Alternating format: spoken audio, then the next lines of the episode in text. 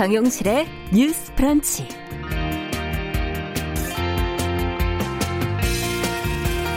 안녕하십니까 정용실입니다. 어떤 이슈가 터졌을 때 사람들이 그 문제에 집중을 하면 초점을 조금 달리한 질문이 등장하곤 하지요. 어, 지금 미국에서 벌어지는 흑인에 대한 인종차별 반대 시위에는 동양인 차별도 심각하지 않느냐 뭐 이런 질문이죠. 여성 대상 범죄가 심각하니 해결하자 하는 목소리가 나오면 남성도 험한 일을 많이 당한다 하는 반박이 종종 나옵니다. 또 해외에서 큰 재난이 벌어져서 구호나 모금 활동이 벌어질 때는 국내 불우이웃은 어떻게 하느냐 하는 질문도 많습니다. 어, 어느 하나 틀린 말은 없죠. 어, 그런데 이런 말들이 악용이 되면 눈앞에 놓인 과제를 해결할 동력을 잃게 되고요. 또 불필요한 감정 소모, 분열이 일어나기도 합니다. 지금 이것을 해결하자는데 어, 저것을 해결하지 말자는 뜻은 아닙니다. 심지어 이 문제를 해결하게 되면 큰 틀에서는 저쪽 상황까지도 나아지게 되는 경우도 많은데요. 이 다른 목소리, 반박하는 에너지, 이건 참 소중합니다. 하지만 그 다른 목소리가 또 다른 목소리를 지워버리게 된다면 우리 사회는 앞으로 나갈 수 있을까요? 자, 6월 3일 수요일 정유실의 뉴스 브런치 시작하겠습니다.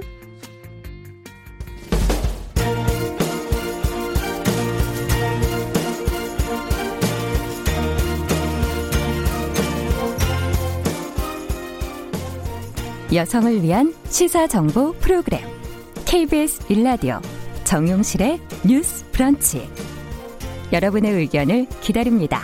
샵 9730으로 문자 보내 주세요. 짧은 문자 50원, 긴 문자 100원이 부과됩니다.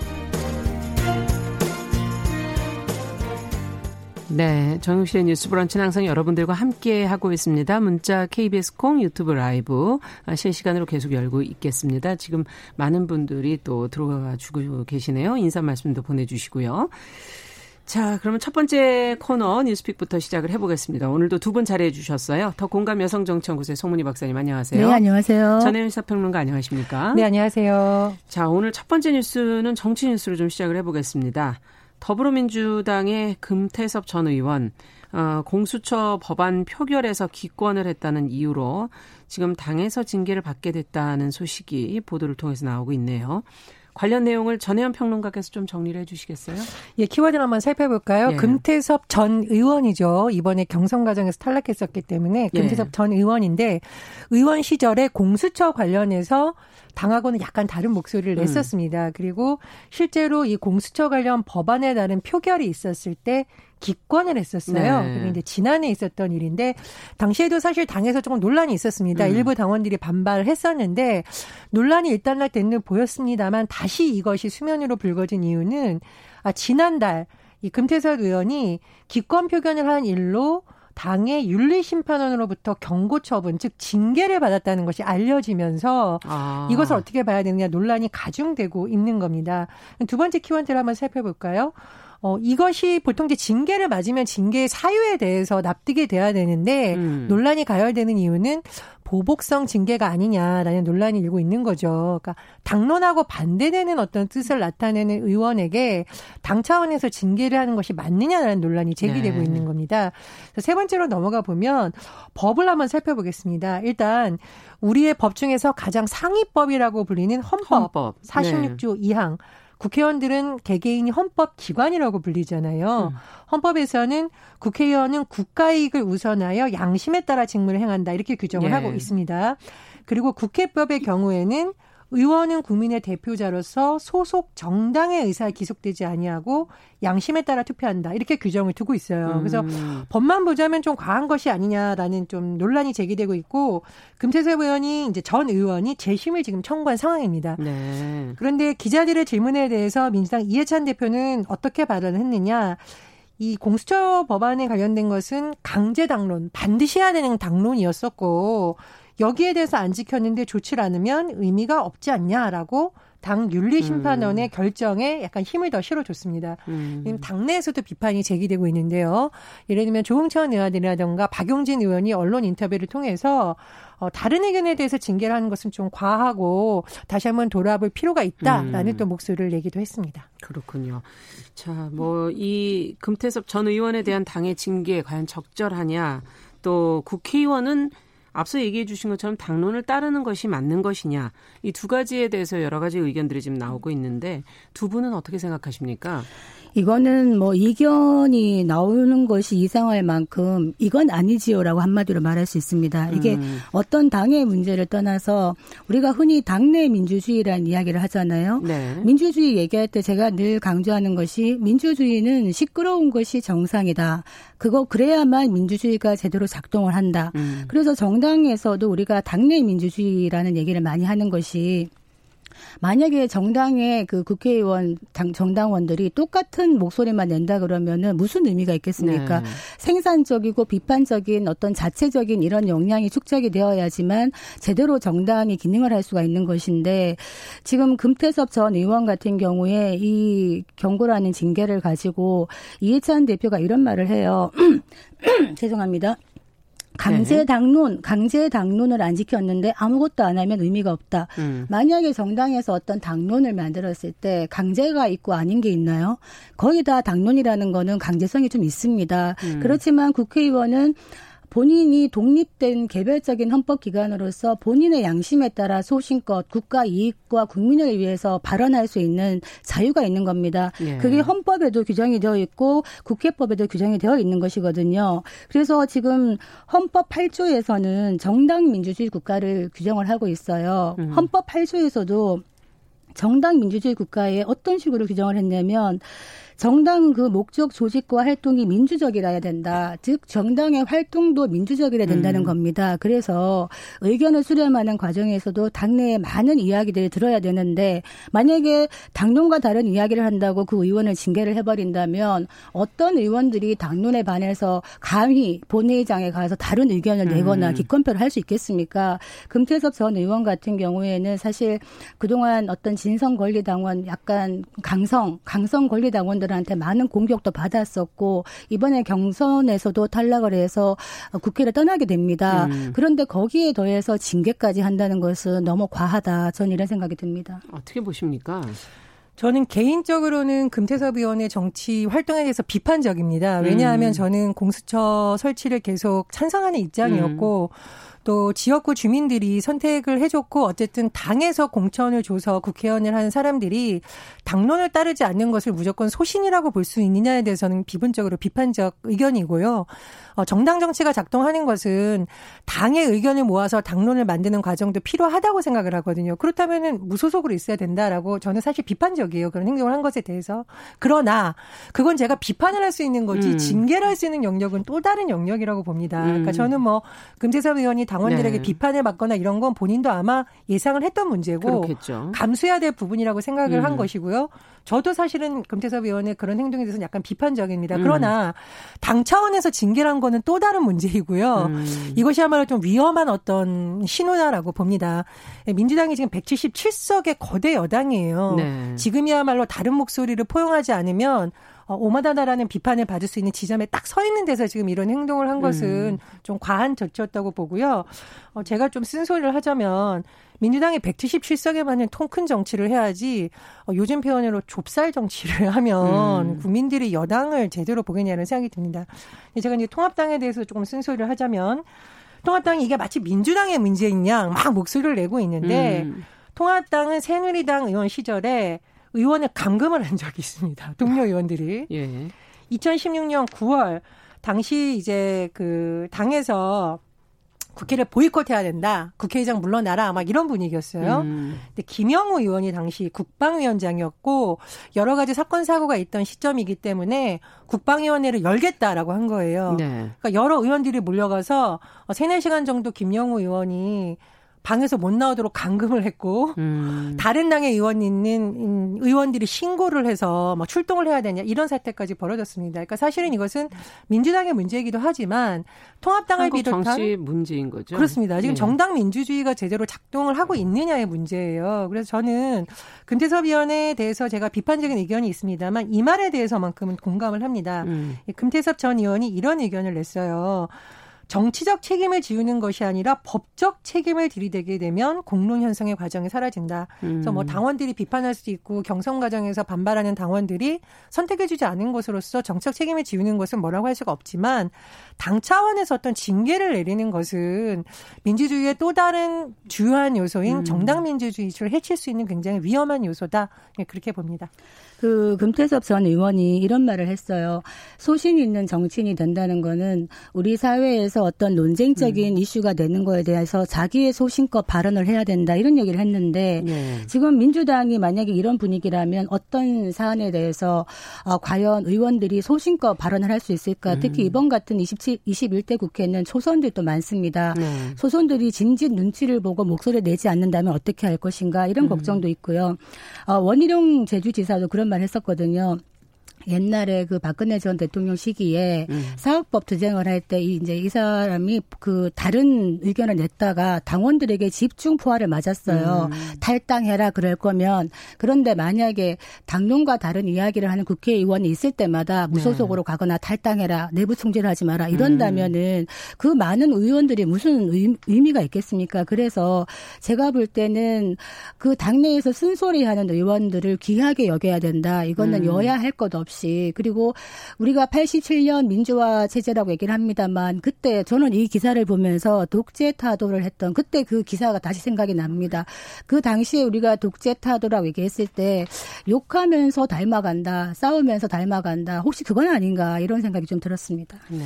그 장재원 의원이 예전에 지난해 11월 어, 민주당의 총선 기획단을 보면서 과격한 표현으로 칭찬을 해준 적이 있습니다. 음. 왜냐하면 지난해 11월 총선기획단에 당시 금태섭 의원이 포함이 됐어요. 네네. 사실 금태섭 의원이 당론과는 조금 다른 목소리를 냈던 사람이니까 음. 장재원 의원이 아, 섬뜩할 정도다라고 하면서 오히려 민주당이 잘하고 있다는 칭찬을 한 적이 있습니다. 뭐라고 아, 했냐면은 예. 어, 다름이라는 것을 받아들이는 모습이라고 이걸 했었고 어, 이런 포용성, 다양성을 보여주는 것이야말로 어떤 인지영입보다 효과적이다라고 이례적으로 상대 정당을 칭찬한 적이 있어요. 기억이 나네요. 예, 예. 예. 그래서 사실 민주당이 총선기획단의 금태섭 전 의원을 당시 의원에 포함시킨 거는 어떤 다양한 모습을 또 포용을 하고 그렇죠. 그런 것으로 신호를 여겨졌는데 그와는 반대로 또 징계를 한 것으로 보니까 저는 선거 전과 선거 후가 좀 다른 것이 아닌가 좀 씁쓸한 음. 좀 기분이 들었었고요. 예. 지금 이제 당내에 있는 민주당의 박용진 의원이 언론 인터뷰에서 그렇게 좀 지적을 했습니다. 그 재심에 따라서 뭐라고 얘기했냐면은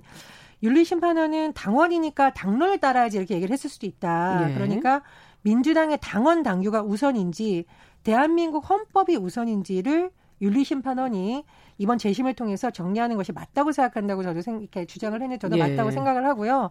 당에서 결정했는데 왜 그래라고 할 것이 아니라 이 문제야말로 초선들을 중심으로 음. 민주당 내에서 토론을 한번 해야 되지 않을까 그런 생각이 네, 듭니다. 당연히 헌법의 가치가 최우선인 것이고요. 일테면은 어, 표창원 전 의, 표창원 의원이나 이철희 의원 같은 사람들 이런 얘기 하잖아요. 아, 양심을 지키면서 당 의, 의정 활동하기가 너무 힘들었다, 불출마하겠다 음. 이런 얘기를 왜 하는가 한번 지켜봐야 될것 같고 저도 또 한마디 쓴소리 보태자면 지금 미래통합당 같은 경우에도 비상대책위가 꾸려지고 있습니다. 어, 김종인 리더십에 대한 여러 가지 이야기를 하고 저도 음. 많은 기대를 하고 있습니다만 한편에서는 약간의 우려가 있는 거, 지점이 무엇이냐. 김동인 비대위원장 이런 얘기를 해요. 당내 어떤 반발들을 얘기하면서 좀 시비 걸지 마라 이런 얘기를 하는데 네. 사실은 당내 민주주의 측면에서는 어, 당원들의 열린 의견들을 들어야 되고 음. 많은 시비를 받는 거에 당연하다고 생각해야 됩니다. 이를테면은 기득권층의 반발과 당원들의 어떤 이유 있는 어떤 반발에 대해서는 구분을 해야 되는데 만약에 시비 걸지 말라는 한마디로 간다면은 미, 어, 어떤 비상대책위원회에도 민주주의라는 측면에서 문제가 생길 수 있다. 저는 양쪽 다 우려가 된다 이 말씀 드리겠습니다. 근데 저는 당론과 다른 얘기를 하면 또 무조건 소신이냐 이 부분은 아마 또 많은 국민들이 그렇죠? 판단을 할 예. 것으로 보입니다. 예 전에 이명박 정부에서 어, 많은 야당들이 4대강 문제에 대해서 반대 의견을 냈었는데 일부 지역에서 4대강 문제가 워낙 지역의 이권과 연결이 있기 때문에 그렇죠. 약간 다른 의견이 나온 적이 있어요. 근데 이런 문제 같은 경우는 소신으로 봐야 될지 음. 아니면 지역의 어떤 이권을 챙기라고 할지 좀 논란이 분분했었거든요. 근데 음. 다만 그것은 이미 유권자들과 당원들이 판단을 내리고 있는 것이지 음. 그런 의견을 낸다고 해서 징계를 하는 것은 또 다른 갈등을 낳을 수 있다. 좀 이렇게 봅니다. 음. 국민들이 다 보고 있죠. 어떤 음. 의원이 어떤 얘기를 할 때 저 의원이 튀기 위해서 세칭 이제 튀기 위해서거나 본인의 어떤 지역의 이권 때문에 얘기를 하는 건지 음. 정말 본인이 갖고 있는 소신 때문에 얘기하는 건지는 국민들이 판단할 몫이다 이렇게 생각을 합니다. 네. 뭐, 이 처음에 이 아마 금전 의원의 제명 청원 요청서는 일부 권리당원들이 이제 당에 제출하면서 시작이 된 것 같고, 윤리 심판원들이 지난달 25일에 이제 그 경고 처분 결론을 내린 것으로 저희가 알고 있습니다. 자, 앞으로 또 어떻게 후에 어, 의견들이 반영이 될지 한번 지켜보도록 하고요. 음, 국토교통부 얘기로 좀 넘어가 보겠습니다. 2019년에 주거 실태 조사 결과를 발표를 했어요. 어, 신혼부부 기준이 거기에 이제 들어가 있는데 이와 관련해서 이 기준이 좀 성차별적인 논란이 지금 되고 있거든요. 어떤 기준이길래 그런 것인지 신혼부부 기준이 뭐 이렇게 까다로운가요? 전혜연 평론가께서 좀 알려주시죠. 신혼부부 하면 어떤 모습이 딱 떠오르시나요? 보통 젊은 남녀 그렇죠. 많이 생각을 예, 하시죠. 예. 그러나 젊지 않고 뭐 재혼을 하신 분들도 있을 거고 연세가 많이 늦게 들어서 결혼하시는 분도 꽤 많으시죠. 네, 결혼하신 예. 분도 있을 거고 또 젊은 남녀 부부라고 하더라도 뭐 아이를 낳을 수도 있는 거고 합의하에 음. 아이를 안 낳을 수도 있고 여러 가지 개념이 있겠죠. 근데 이제 이번에 국토교통부에서 2019년 주거 실태조사 결과를 발표를 하면서 논란이 됐던 이유는 음. 저도 이제 그 보도자를 한번 찾아봤는데요. 예. 신혼부부 가구에 대해서 혼인한 지 7년 이하. 뭐 이 부분은 뭐 크게 논란이 없을 것 같아요. 네네네. 왜냐 어떤 기준이 있어야 통계를 낼 수 있으니까요. 음. 근데 여성 배우자의 연령이 만 49세 이하인 가구. 왜 여성 여성이 배우자. 예, 그렇죠. 왜 굳이 여성이 만 49세 이하인 경우에만 신혼부부에 들어가느냐. 이건 이런 뭐 부분입니다. 기준이 뭔가요? 50세가 안 됐다는. 예, 그래서 이제 뭐 일부 예. 언론에서 아마 국토부에 취재한 내용을 보니까 음.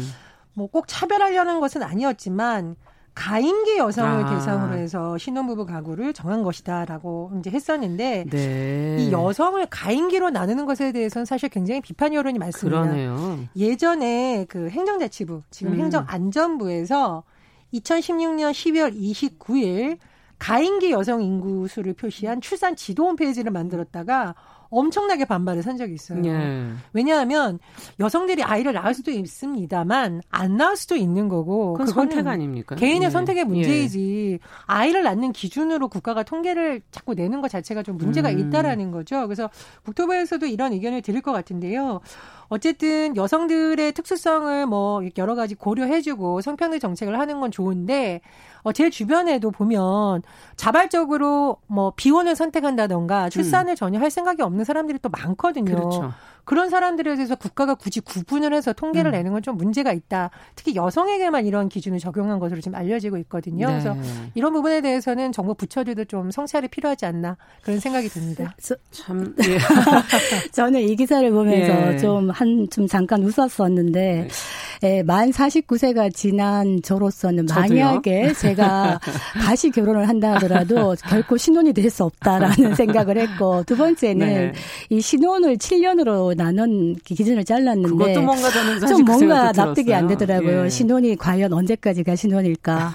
뭐 때로는 한 달이 될 수도 있고 어떤 사람은 평생이 갈 수도 있는 건데 이참 예. 기준이 너무 재밌다 이런 생각을 했는데 네.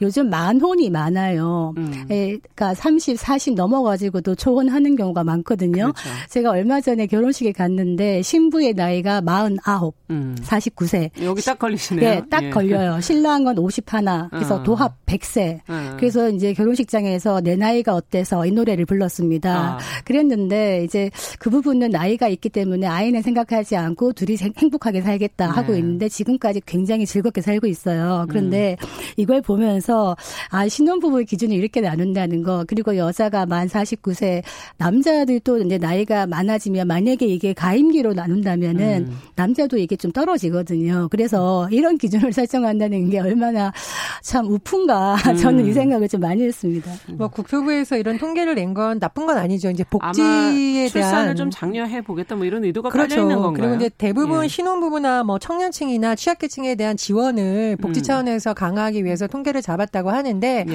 나쁜 의도는 아니지만 이 과정에서 또 성차별 논란이 있는 음. 부분이 있다면 다시 한번 검토가 필요하지 않겠나 좀 그런 조언을 드립니다. 저는 이, 예. 이 조사를 보면서 하나 눈에 띄었던 게좀 음. 이거는 괜찮다 생각했던 부분이 있었거든요. 예. 여기서 조사 여러 여러 가지를 했는데 음. 고령 가구에 대한 조사를 했어요. 고령 가구. 예, 고령 가구라는 거는 이제 가구 수의 연령이 만 65세 이상인 가구인데 네. 이 가구들이 많단 말입니다. 지금 혼자 사시는 분들도 많고 그렇죠. 고령의 가구주들이 많은데 이분들이 가장 필요로 하는 정책 지원이 뭔가도 조사를 했어요. 음. 그랬더니 이제 보통 노후 주택이 많기 때문에 주택을 개량하거나 보수하는 자금을 대출받거나 지원받기를 원한다. 네. 그리고 또 이제 어 필요한 시설 이 뭐냐? 우리가 음 혼자 계신 부모님들을 생각해 보면은 가장 필요로 하는 시설이 미끄럼 방지 바닥. 아. 의외로 넘어지셔가지고 병원에 가셨다가 심각해지는 음. 경우가 많습니다. 그리고 맞습니다. 응급 비상 벨, 음. 그리고 화장실과 욕실의 지지대 손잡이 이런 네. 것들이 필요하다. 자녀분들이 이거 한번 살펴보셨으면 어떻겠는가 이 생각이 지원 들었습니다. 지원 정책이 필요하다라는 응답이 있었다는 아, 겁니다. 네. 이것이 반영이 좀 되면 네, 좋겠네요. 정부나 지자체에서도 했으면 좋겠고 닿지 음. 않는다면 자녀분들이 신경 썼. 썼으면 좋겠어요. 알겠습니다. 자, 정신의 뉴스 브런치 더 공감 여성정치연구소 송문희 박사 전혜연 사평론가와 함께 뉴스픽 진행하고 있습니다. 자, 마지막 뉴스로 얼마 전에 서울역에서 1층에서 30대 여성이 한 남성으로부터 무차별 폭행을 당한 어 당했다는 그 사실이 SNS를 통해서 알려지고 또 영상이 지금 나오고 있고 어 용의자가 잡혔다고 그러더라고요. 관련 내용이 어떻게 지금 어떤 사건이었고 검거 소식까지를 좀 정리를 해 주시죠. 송문희 박사님. 아, 예. 좀 음, 무서운 사건입니다. 지난달 26일 오후 1시 50분이면은 대낮이죠. 대낮이네요. 대낮에 음. 그 공항철도 서울역 안에서 30대 여성이 그 신원을 알 수 없는 남자에게 무차별 폭행을 당해가지고 광 대표가 아. 부러지는 그래서 수술을 해야 된다 그래요. 네. 그리고 이제 안경을 쓴 눈도 찢어졌다, 눈가도 찢어졌다 이런 얘기를 하는데 이게 이제 참그그 부분이 CCTV가 없는 구역이었대요. 그, 아. 그 부분이요. 그래서 이제 한 어제 2일 날 저녁 7시 15분쯤에 용의자를 체포를 했다 네. 그래요. 네. 그래서 용의자한테 계속 이제 왜 그랬느냐 물어보니까 계속 졸린다. 고 얘기해가지고 지금 제대로 조사는 하지 못하고 있는 상황인데 이 용의자가 이런 폭행의 전과는 있다 그래요. 그래서 지금 조사를 계속 해야 되는 상황인데 네. 피해자의 입장에서 보면은 당시에 그 폭행 현장이 뻥 뚫린 공간이잖아요. 예. 그리고 어, 지나가는 사람이 많지도 않았는데 이제 이 가해자가 와서 이렇게 어깨를 부딪히면서 왜 부딪혔냐는 식으로 하고 폭행이 되었다 이런 얘기를 해서 어. 의도적인 게 아닌가라고 의심이 된다라고 가해자는 지금 말을 하고 있습니다. 음. 네. 초반에 좀 수사가 미온적이었던 거 아니냐 뭐 이런 지적이 좀 나오고 있는 것 같고 여성을 타겟으로 정하고 저지른 범죄 뭐 우리가 묻지마 폭행 이렇게 표현하는데 이러는 것이 아닌가 하는 그런 생각도 드는데 두 분은 어떻게 보십니까? 그 가해자 처벌 요구하는 청원이 청와대 네. 국민청원이 뭐 이미 5천 명이 넘었다 이런 소식이 전해지고 있죠. 어, 개인이 피해를 입은 것으로 보는 것이 아니라 아, 안전이 정말 취약한 곳에서 우리가 살고 음. 있구나라는 공감대가 있기 때문에 아마 많은 분들이 여기에 공감을 하신 것으로 예. 보입니다.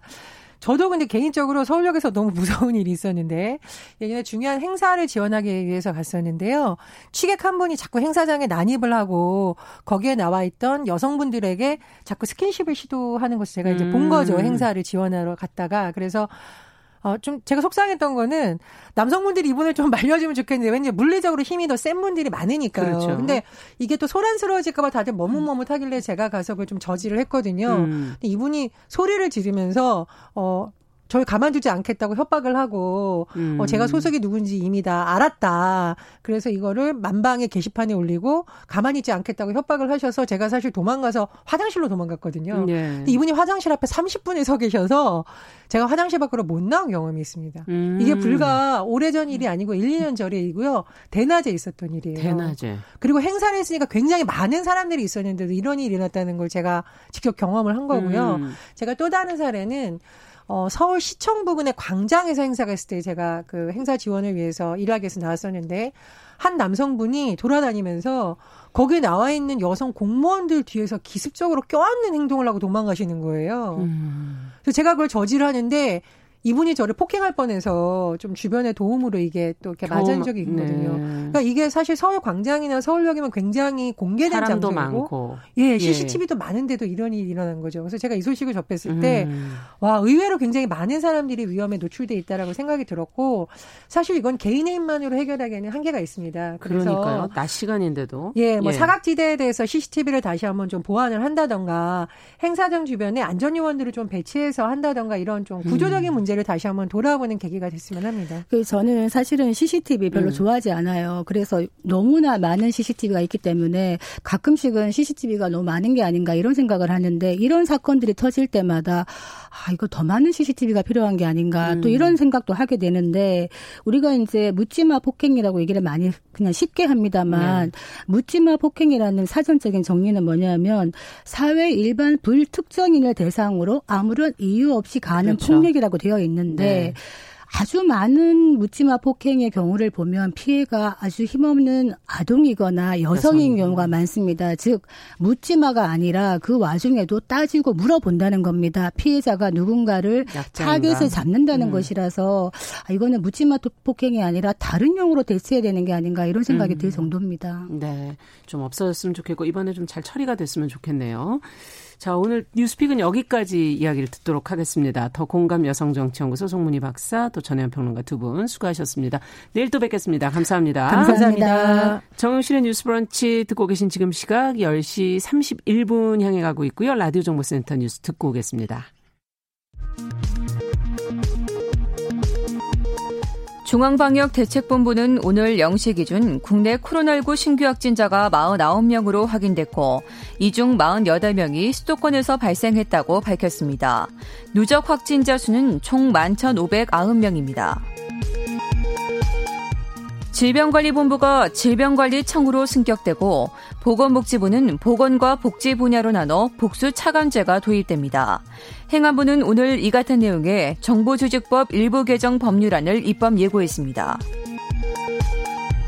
정부가 오늘 역대 최대 규모인 35조 3천억 원 규모의 3차 추가 경정 예산안 편성을 의결하고 내일 국회에 제출하기로 했습니다. 코로나19 여파로 실업자가 내면서 실업급여 예산이 약 13조 원으로 편성됐습니다. 미국 국방부는 한국이 무급휴직 상태인 주한미군 한국인 근로자의 인건비를 지급하는 방안을 수용했다고 로이터 통신이 보도했습니다. 이번 합의로 한국이 4천 명의 근로자에게 2020년 말까지 2억 달러를 부담하게 됩니다. 코로나19 사태가 장기화하면서 정부가 예상하는 세수 감소분이 지난 1차 추경 때보다 모두 11조 4천억 원 늘었습니다. 역대 최대 규모인 3차 추경 편성으로 정부의 GDP 대비 국가 채무 비율은 43%대로 올라가게 됐습니다. 지금까지 정보센터 뉴스 정한나였습니다.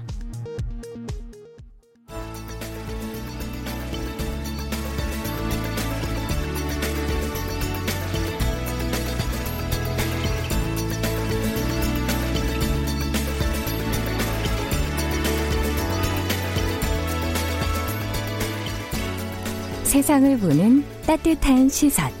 KBS 일라디오 정용실의 뉴스 브런치. 매일 아침 10시 5분 여러분과 함께합니다. 네, 정용실의 뉴스 브런치 듣고 계신 지금 시각 10시 33분 넘어서고 있습니다. 자, 이제 국제 뉴스가 최근에 더 관심을 끌고 있습니다. 여러 가지 주요 사건들이 많이 발생하고 있고요. 어, 오늘도 조윤지, 조윤주 외신캐스터와 함께 좀 자세히 좀 살펴보도록 하겠습니다. 어서 오십시오. 네, 안녕하세요. 어, 미국이 지금 참 분위기가 좀 안 좋은데 흑인 네. 남성이 이 경찰의 과잉 진압으로 사망을 하는 사건. 네. 이 경찰의 과잉 진압 사건은 뭐 그동안에도 계속 주기적으로 좀 있었던 네. 것 같은데 지금 곳곳에서 지금 항의 시위가 벌어지고 있고 상당히 심각해 보여요. 네, 그 사망한 사람은 지난달 25일 날 경찰에 어, 과잉 진압 때문에 사망했습니다. 네. 이 백인 경찰인 쇼빈이 이 흑인인 조지 플로이드가 이제 그 상점에서 위조 지폐를 냈다는 신고를 음. 받고 용의자가 어, 조지 플로이드 인상착의와 같아서 이제 제압을 했는데요. 네. 바닥에 엎드려 놓고서는 이 백인 경찰이 무릎으로 음 조지 플로이드의 목을 강력하게 눌러서 제압을 아, 했습니다. 8분 네. 46초 동안인데요. 너무 좀 긴 것 같기도 하고. 네, 그래서 예. 이제 중간에 이 사람이 숨을 못 쉬겠다. 좀 치워달라라고 계속 음. 말했음에도 불구하고 치우지 않았고 결국은 의식을 잃어서 병원에 옮겨졌는데 사망했거든요. 음. 네. 어, 그래서 이제 부검 결과도 나왔습니다. 아, 결과. 예, 부검인은 목과 등에 가해진 압력으로 인한 질식사다. 아, 이렇게 견해를 밝혔습니다. 그렇군요. 그래서 이제 25일에 사건이 있었고 26일부터 시위가 있었던 이제 미니아폴리스 거기서 시작이 됐었고요. 그리고 이제 미국 전역으로 지금은 음. 시위가 확대가 됐습니다.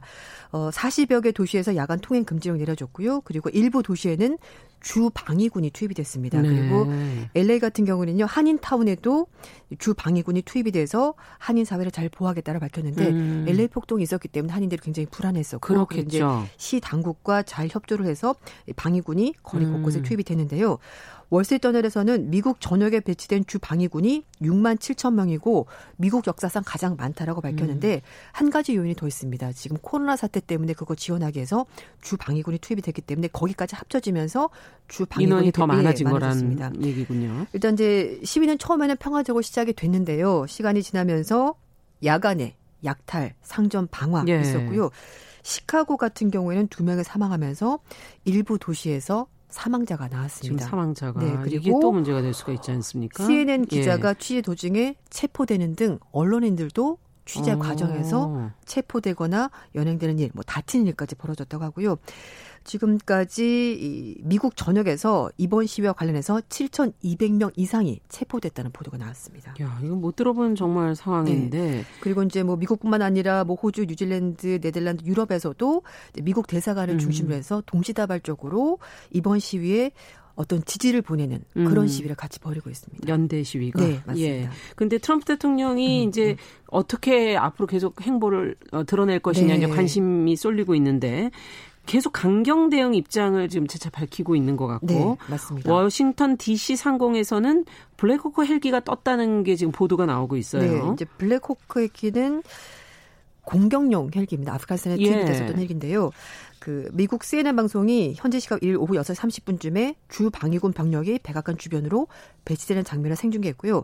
그러고 나서 10분 있다가 트럼프 대통령이 백악관 로즈가든에서 연방군 투입 등 모든 수단을 동원하겠다는 기자회견을 했습니다. 음. 이제 그리고 나서는 거기에 맞춰서 경찰이 최루탄을 발사하면서 백악관 주변에 있던 시위대를 해산했고요. 네. 그리고 나서는 이제 그 다음에 공중에 네. 블랙호크 헬기가 떴고 아. 그게 카메라에 잡혔습니다. 예. 예 뉴욕타임즈 기사 기자가 군 헬기가 시위대 바로 위에 떠 있는 장면을 찍었고요. 이걸 영상을 올리면서 예. 이제 공개가 된 겁니다. 거기에다 트럼프 대통령은 어, 각주 주사들과 화상 회의를 일을 했었는데요. 음. 그때 음. 폭력을 행사한 시위대를 음, 좀 과격한 언어로 표현을 하면서 주지사 여러분들이 제압을 해야 된다. 제압 못하면 어, 그 사람들이 당신을 바보라고 말할 거다. 거리를 제압해라. 그러니까 강경 대응 하라는 해라. 얘기네요. 이렇게 결국은. 강력하게 요구를 했습니다. 네. 야, 참, 이, 트럼프 대통령이 이런 강경 대응 입장과는 사실은 또 대조적으로 평화롭게 네. 화합을 강조하는 그런 시위도 있다면서요. 네, 그렇습니다. 물론 이제 과격 시위가 되면서 경찰과 시위대 간에 충돌이 있었고요. 경찰이 뭐 고무탄 쏘고 최루탄 쏘면서 과격한 양상을 띠는 곳도 있습니다. 예. 하지만 또 다른 한 곳에서는 경찰이 이제 바리케이트 뒤에서 이렇게 줄을 서서 어 연대를 표시했습니다. 그러니까 당신들을 뭐 해치를 물리적으로 어떻게 하는 것이 아니라 네. 시위를 잘할 수 있도록 우리가 보호를 해주겠다 음. 이렇게 얘기를 하고 있고요. 그러면서 미국 CNN 방송은 경찰관들이 미국 도시 곳곳에서 같이 기도하고 음. 같이 포옹하면서 시위자들과 함께하고 있다라고 밝혔습니다. 그러니까 일부에서는 경찰과 시위대 간의 긴장이 고조되지만 일부 경찰들은 또. 시위대들을 포함, 포옹하면서 함께 기도하고 사망한 플로이드를 애도하는 그런 모습도 음. 보였고 또 그 한쪽 무릎을 꿇고 연대를 표시하는 경찰관들의 모습이 SNS에 계속 올라오고 있습니다. 네. 이 조지아주 애틀란타 올림픽 공원 인근에서 벌어진 시위에서도 일렬로 방어선을 친 경찰관들이 시위자들 앞에서 일제히 한쪽 무릎을 꿇으면서 음. 연대를 표시했고요. 뭐 방탄 조끼 입은 경찰관은 시위자와 포옹하면서 음. 위로를 건네는 모습도 보여줬고요. 그리고 덴버시 경찰서장은 31일 날 시위 현장에 직접 나와서 네. 시위 진압 과정에서 경찰관들이 수십 명 다쳤는데 이 사람들이 다시 현장으로 복귀를 해서 시위자들이 평화롭게 시위할 수 있도록 지켜주기를 원한다. 이런 말을 했다고 합니다. 네. 그리고 뉴욕시 시장도 집회 현장에 직접 나와서 어, 흑인 활동가를 꼭 끌어안는 장면이 포착이 돼서 또좀 네. 과거와는 다른 모습의 경찰의 음. 모습을 보여줬고요. 물론 충돌도 있습니다만 공감, 연대, 포옹을 표시하는 경찰관들도 상당히 많았습니다. 그래도 더 다행이구나 하는 부분들이 네. 있어서 예.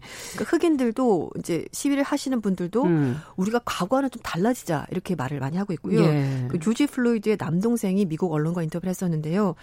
형이 원했던 건 이거 아닐 거다. 음. 어, 형은 평화를 원했고 그리고 우리가 이렇게 뭔가 폭동이 일어나면은 부수고 막 파괴하고 방어하고 어, 그게 아니고 예. 이제 좀 바꾸자.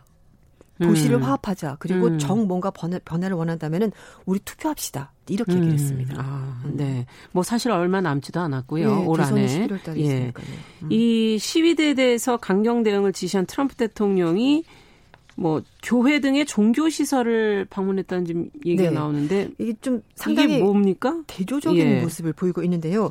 트럼프 대통령이 1일 날은 어, 강경대응 그렇게 막 계속 얘기를 해놓고서는 네. 2일 날에 백악관 인근에 있는 카톨릭 시설인 교황 요한 바로 2세 국립성지를 방문했습니다. 예. 그 교황 요한 바로 2세가 전 세계를 다니면서 평화의 메시지를 강조했고요. 그렇죠. 그래서 2014년에 이제 교황 바로 2세에게 헌정하는 시설로 만들어진 거고 국립선지로 선정이 됐는데 트럼프 대통령이 여기서 뭐 별다른 뭐 연설을 한 것도 아니고요. 그냥 교황의 동상 앞에서 사진 촬영하고 묵념하고 끝났습니다. 음. 그리고는 1일 날은 그 대통령 교회로 불리는 백악관 인근에 있는 세인트 존스, 그러니까 바오로 2세 교회를 네. 찾은데요.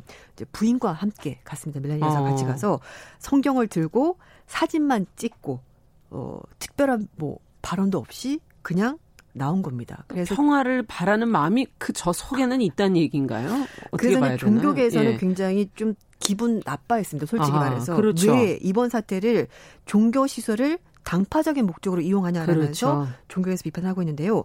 워싱턴 DC 대교구의 그레고리 대주교는 트럼프 대통령의 성지 방문 때문에 굉장히 당황스러웠다 음. 이렇게 말하면서 카톨릭 시설이 종교적 원칙에 어긋나는 방식으로 오용되고 조작되는 것을 절대 용납할 수 없다라고 그렇죠. 밝혔습니다. 네. 어, 그리고 이제 BBC의 종교 담당 에디터가 이제 글을 실은 게 있는데요. 네. 마틴 바슈 기자가 실은 건데 대통령의 회색 라인. 약간 음. 좀 회색 분자처럼 약간 왔다 갔다 하는 네, 경계선에 그, 서 네, 있다는 그런 얘기인가요? 예. 트럼프 대통령은 딱 깨놓고 말해서 기독교인도 아니고 카톨릭 신자도 아니다. 그리고 평소에도 자신은 신에게 용서를 구하는 것을 좋아하지 않는다고 말했던 사람이다. 그런데 왜 가셨을까? 이렇게 말하면서 예.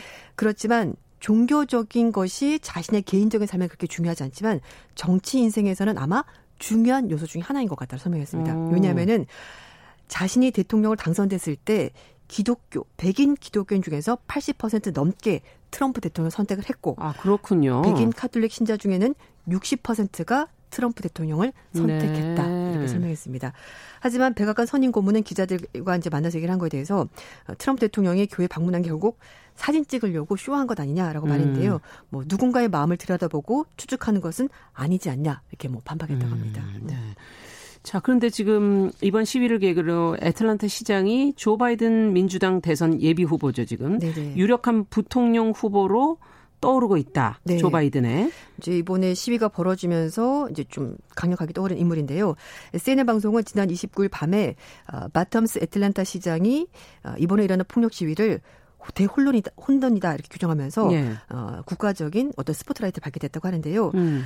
음, 이제 시장이 말한 것이 오늘 내가 보고 있는 것은 내가 알고 있던 애틀란타가 아니다. 음. 이건 시위가 아니라 대혼돈이다. 그 자체다. 이렇게 말하면서 마틴 루터킹 목사의 정신이 깃든 도시가 아니다. 이렇게 말하면서 음. 시위대들에게 폭력 시위가 아니라 좀 다른 방식을 해달라 음. 이렇게 요구했다고 합니다. 그러면서 어, 마틴 루터킹 목사가 저격 당했을 때 우리는 이 도시를 이렇게 망가뜨리지 않았는데 지금은 시위대가 도시를 망가뜨리고 있는 거 아니냐라고 말하면서 음. 마찬가지의 메시지 전했습니다. 미국을 바꾸고 싶다면 투표를 해라 음. 이렇게 말했다고 합니다. 그래서 네. 이제 어, 조 바이든 민주당 부통령 대, 어, 지금 대선 후보인데요. 아직 예. 부통령 그러니까 러닝메이트가 정해지 않아서 안 정해져 있죠. 그래서 예. 이제 굉장히 떠오르는 인물로 주목을 받고 있다라고 얘기를 하고 있고요. 예. 어, 시의원이자 전직 판사를 또 지냈다고 합니다. 그래서 이제 여성 여성이고 예, 또 중요한 예. 시기에 이렇게 강력한 발언하면서 주목을 받고 있다고 합니다. 어떻게 될지 조금 음. 더 지켜봐야 되겠네요. 관련 소식도 계속 좀 전해주시기 바랍니다. 네, 네. 어, 국제뉴스 조윤주 외신캐스터와 함께했습니다. 감사합니다. 네, 감사합니다.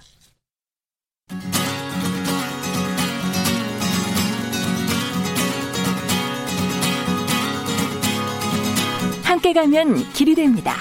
여러분과 함께하는 정용실의 뉴스 브런치. 월요일부터 금요일까지 방송됩니다.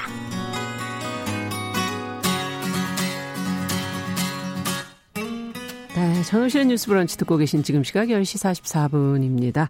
이번에는 여성의 시각으로 사회문화 현상과 매체를 좀 들여다보는 그런 시간이죠. 손희정의 문화비평 오늘도 손희정 문화평론가 자리해 주셨습니다. 어서 오십시오. 예, 안녕하세요.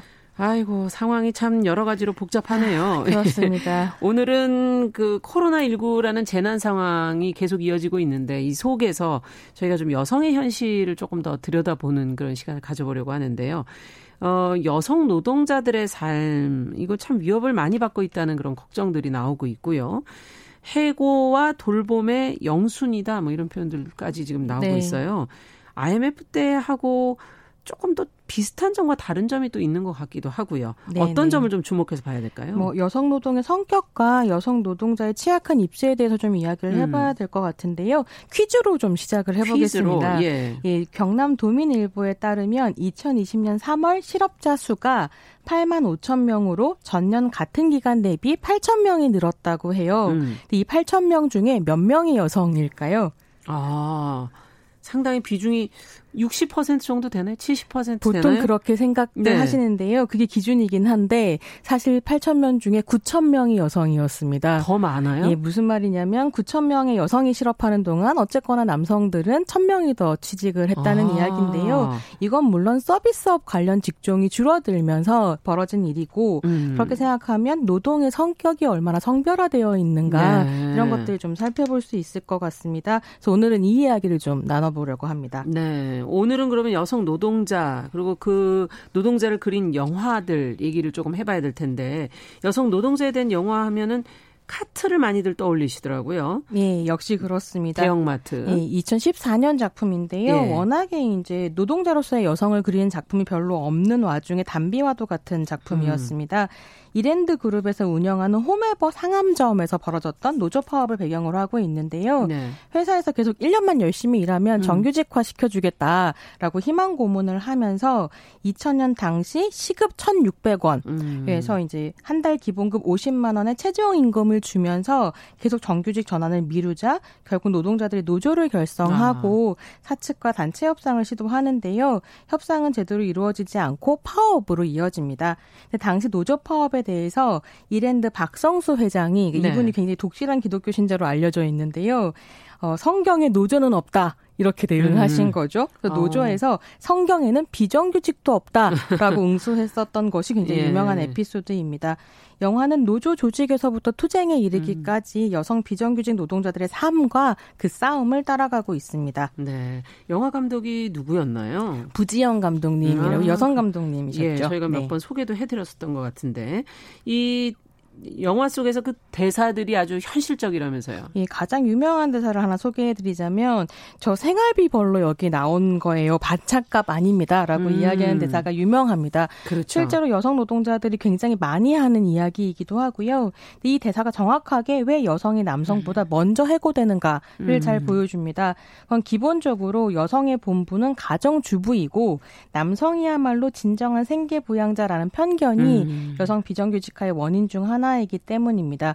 그러니까 여자들은 용돈 벌러 나오니까 가족 먹여 예, 벌려 가족 먹여 살려야 되는 남자들한테 좀 양보해라라는 음. 이해가 많이 나오죠. 네. 제 주변에 시간 강사들이 굉장히 많은데 예. 시간 강사 동료들도 이렇게 이야기해요. 대학에 음. 이제 강사 자리가 나오면 남자들은 가족이 있으니 네가 좀 이번엔 양보해라라는 음. 이야기를 한다는 거죠. 그러니까 네. 여기저기에서 벌어지고 있는 일이라고 할 수 있겠습니다. 그러네. 여성 노동자의 어떤 그 노동의 성격 앞서 얘기해 주신 것처럼 직접 고용이 아니라 이 파견업체 비정규직인 경우도 상당히 많고 특히 이 영화 속에 나오는 그 일하시는 분들은 네. 특히 더 그렇지 않나 하는 생각이 들면서 네, 코로나19가 지금 계속 이어지거든요. 종식이 잘 안 되고 어, 이러다 보면 경제가 안 좋아지고 그러면 또 일자리는 어떻게 될까? 또 여성들은 또 어, 앞서 말씀드린 것처럼 더 빨리 어, 해고의 문제에 직면하게 되는 건 아닐까 이런 걱정이 되네요. 네, 그래서 뭐 지금 마트 얘기를 하고 있었으니까 그 이야기를 좀 더 이어보자면 전염병과 불황으로 유통업계가 빠르게 오프라인 매장을 정리하거나 무인화, 음. 그러니까 이제 노동자 없이 기계로 업무를 처리하는 방식으로 전환하고 네. 있다고 하는데요. 관련 기사에 따르면 롯데마트의 경우에 총 120개의 점포 중에 네. 50개 점포에 셀프 계산대를 들여서 전국적으로 512대를 운영하고 있다고 해요. 아. 석달 만에 71대가 증가했다는 건데요. 그럼 그 71대 셀프 계산대가 들어선 자리에 원래 있었던 노동자들은 어디로 갔는가 그렇죠. 이런 고민을 거죠. 하게 되죠. 근데 이걸 보면서 지난 3, 4월에 한국에서도 굉장히 이제 인기를 끌었던 드라마 중에 BBC에서 제작한 음. Years and Years라는 네. 작품이 있었어요. 트럼프가 재선에 성공하고 영국에서도 극우 정치 인이 집권하는 좀 끔찍한 음. 근미래를 그리고 있는 작품인데요. 여기서 사람들이 이제 일자리를 잃고 음. 소수자들은 또 목숨까지 잃는 상황이 펼쳐집니다. 근데 여기에 이런 대사가 나와요. 이게 너희들이 만든 현실이다. 축하한다. 음. 세상이 이 지경이 되도록 너희들은 아무것도 하지 않았다. 마트에 무인 계산대가 들어왔을 때부터도 너희들은 아무것도 음. 하지 않았지 이런 말이 나오거든요. 굉장히 상징적으로 느껴지는 일입니다. 그러네요. 뭐 지금 사실 어, 재택근무도 좀 늘어나고 있지만 집에 있는 시간이 많아지면서 가사노동의 강도는 좀 더 세지고 그 몫은 또 여성의 몫이어서 이거는 뭐 사실 인정받지 못하면서 늘 돌봄 노동을 쭉 해오고 있는 거 아니겠습니까? 예, 이게 우리가 코로나 시대에 또 고민해봐야 예. 되는 문제인데요. 가사 노동에 대해서는 두 가지를 생각을 좀 해봐야 할 것 같습니다. 첫 번째, 코로나로 가족 돌봄 휴가 지원금 신청자가 이제 막 늘어나기 음. 시작하는데 여성이 64%로 남성 36%보다 훨씬 많았다는 거예요. 네. 여전히 돌봄과 육아를 포함하는 가사 노동이 여성에게 전가되고 음. 있는 현실을 여실히 보여주는 거겠고요.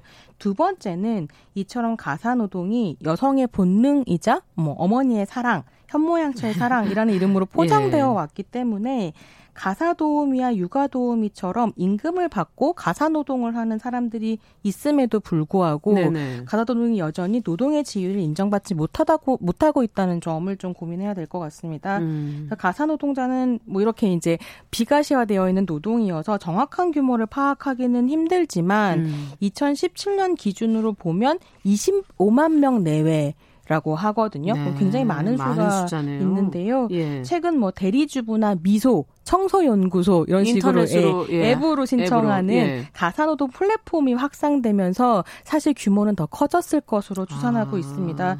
근데 여전히 근로기준법이 정하는 휴게 휴일의 보장이나 예. 연차 휴가, 퇴직금 등을 받지 못하고 있고요. 고용보험이나 산재보험 역시 적용받지 음. 못하고 있습니다. 왜냐하면 노동으로 인정받지 못하기 때문인데요. 네. 이거야말로 또 한국 사회가 함께 풀어야 할 과제인 것 같습니다. 아. 그 안에 들어가 보면 뭐 등급도 있고 뭐 그분들에 대해서 전문적인 것으로 음. 굉장히 많이 묘사는 하고 있는데 자, 이 얘기 들으면서 가정관리사 떠올 가정부라고 저희가 그 예전에 표현했던 네. 이와 관련된 영화는 하녀가 있는 거 아니에요? 네, 뭐 전도연 씨가 예. 출연했던 하녀 많이 기억하실 텐데요. 임상수 감독의 2010년 작품입니다. 그렇죠. 이 영화는 김기영 감독의 1960년대 동명의 작품인 하녀를 원작으로 아. 하고 있어요.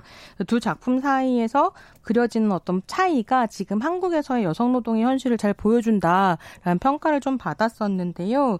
무슨 말이냐면 1960년대 하녀 음. 같은 경우에는 이제 동식이라는 가장이 있는 집에 이은심 씨가 연기한 하녀가 들어가면서 벌어지는 일을 네. 보여주는데 동식과 하녀가 성적 관계를 맺으면서 하녀는 이제 동식의 와이프가 음. 되고 싶었지만 동식은 엔조이였던 거죠. 음. 그래서 이거에 분노한 하녀가 가족을 이제 박살을 내는 복수의 드라마가 펼쳐지는데 네. 60년대 60년 당시에 산업화와 이촌향도 속에서 아. 시골을 떠나서 도시로 올라온 여성 노동자들의 섹슈얼리티를 컨트롤하지 못하는 것에 대한 두려움이 음. 영화에 드러났다. 라는 평가를 받기도 했어요. 네. 근데 이게 2010년에 이제 리메이크가 되면서는 전도연 씨가 그 하녀 역할을 그렇죠. 하게 되는데 어 60년대 이은심 씨의 하녀와는 굉장히 다른 모습이 보여지는 거죠. 저항을 음. 거의 하지 못하고 결국 억압과 착취를 당하던 가사 도우미가 자살을 하는 것으로 음. 영화가 끝나게 되는데 어떻게 보면 극심한 양극화 속에서 노동자의 투쟁이나 저항이 불가능해진 현실을 보여주는 것 아닌가. 더 힘들어진 거군요. 네,